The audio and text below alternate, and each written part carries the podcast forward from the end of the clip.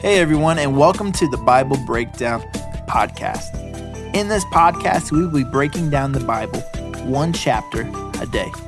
Whether you are a new believer or have been following Christ for a while, we believe that you will learn something new and fresh every single day.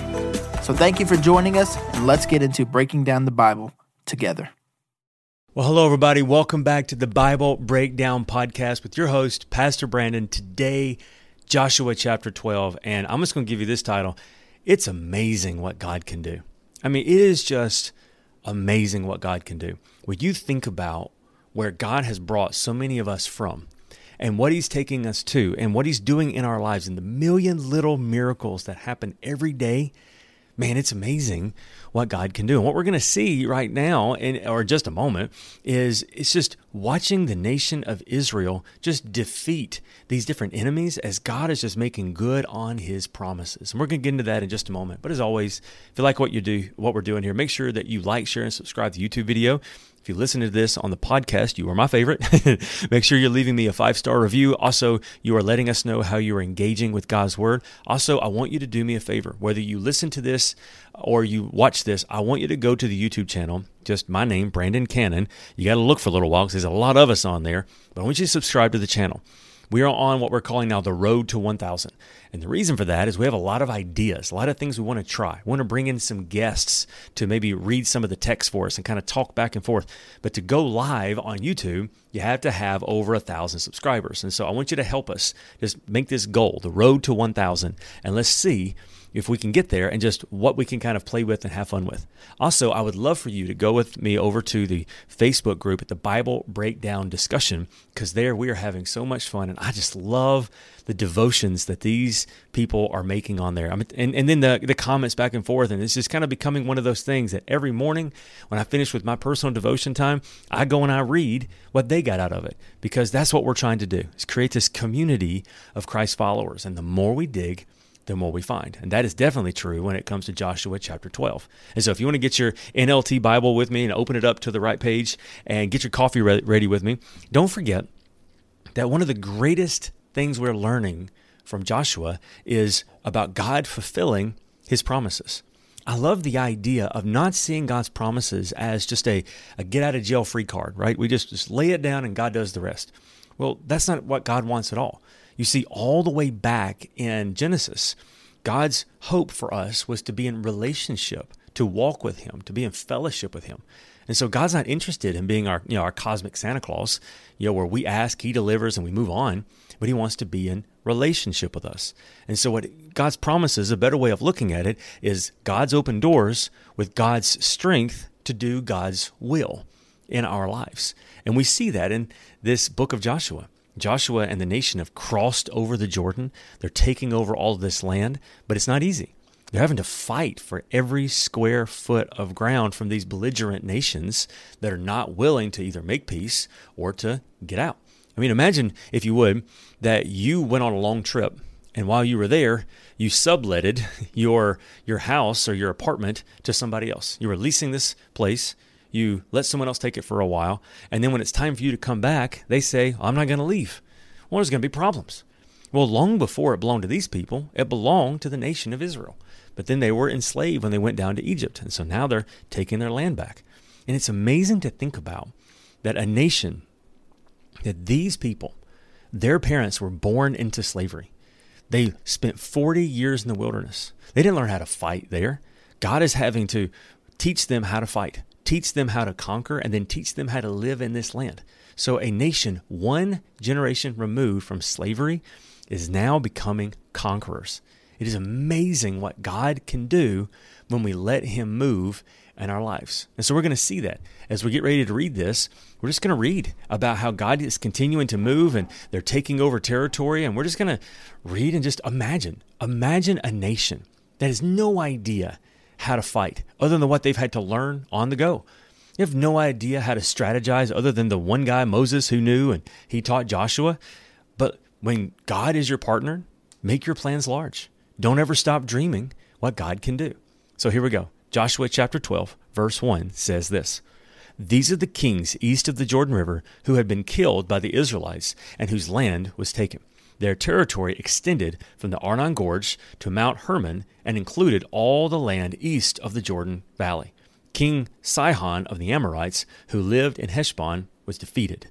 His kingdoms include Aroer on the edge of the Arnon Gorge and extended from the middle of the Arnon Gorge to the Jabbok River, which serves as the border for the Amorites.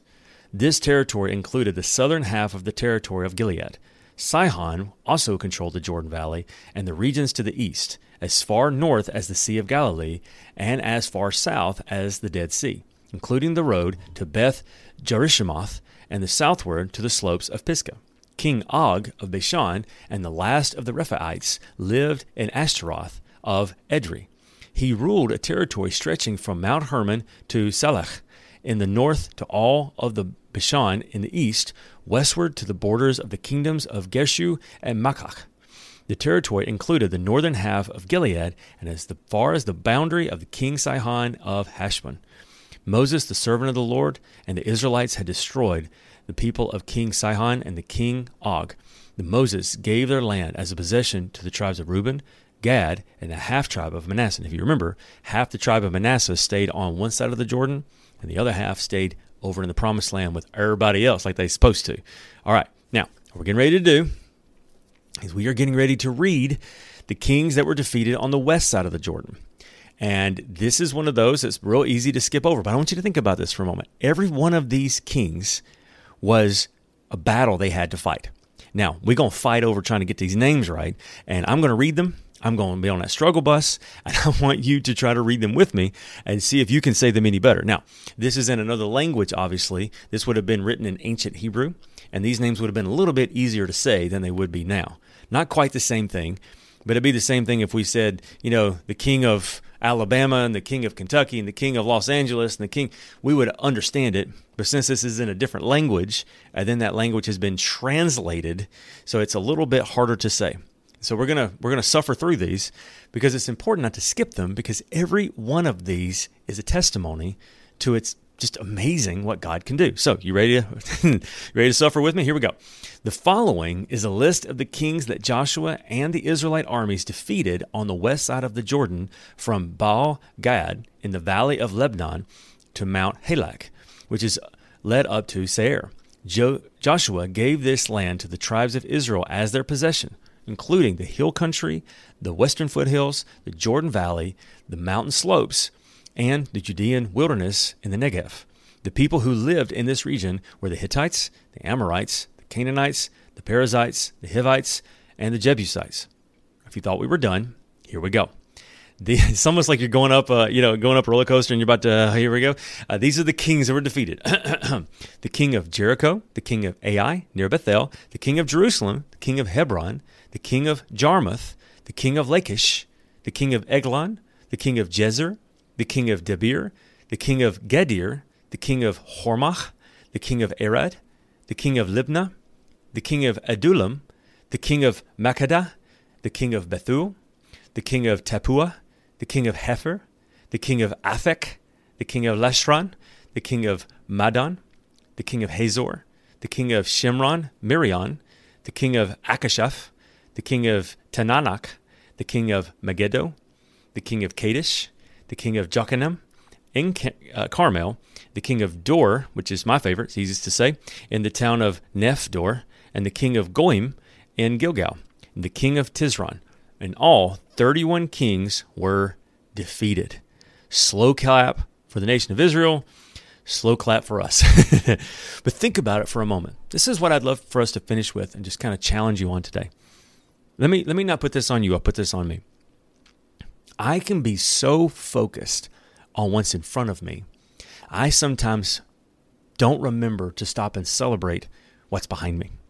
And if you think about it, they're constantly having to fight these different kings, these different belligerent nations who are not wanting to either make peace or to uh, get out of the way, and com- you know, and all these things. They're, they're have to do this.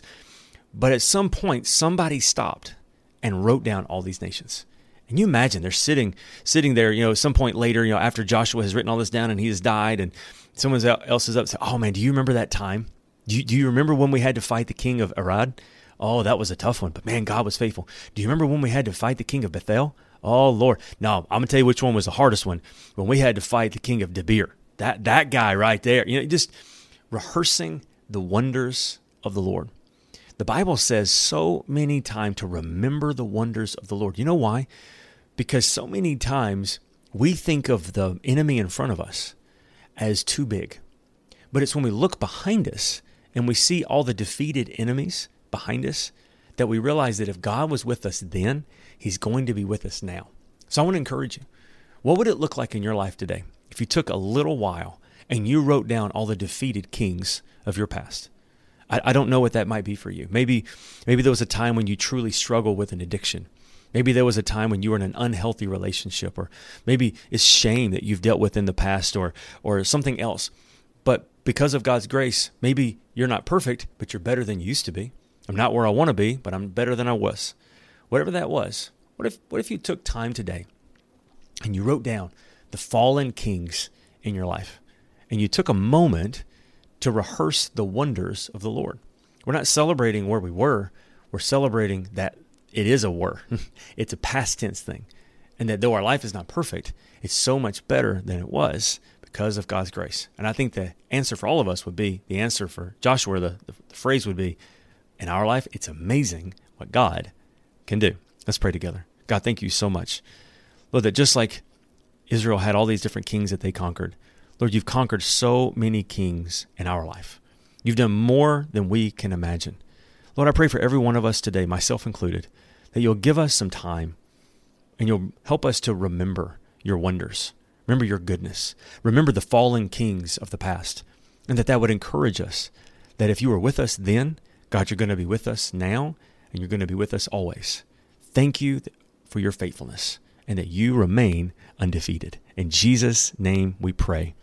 Amen and amen. My prayer for you is that by the end of your journey, you will say, as Joshua did at the end of his in Joshua 21, verse 45, not a single one of all the good promises that the Lord had given was left unfulfilled. Everything he had spoken came true. Maybe here in just a moment, as we have that music for reflection, maybe you want to think about some of those fallen kings and just celebrate the goodness of God. And I will see you tomorrow for Joshua chapter 13.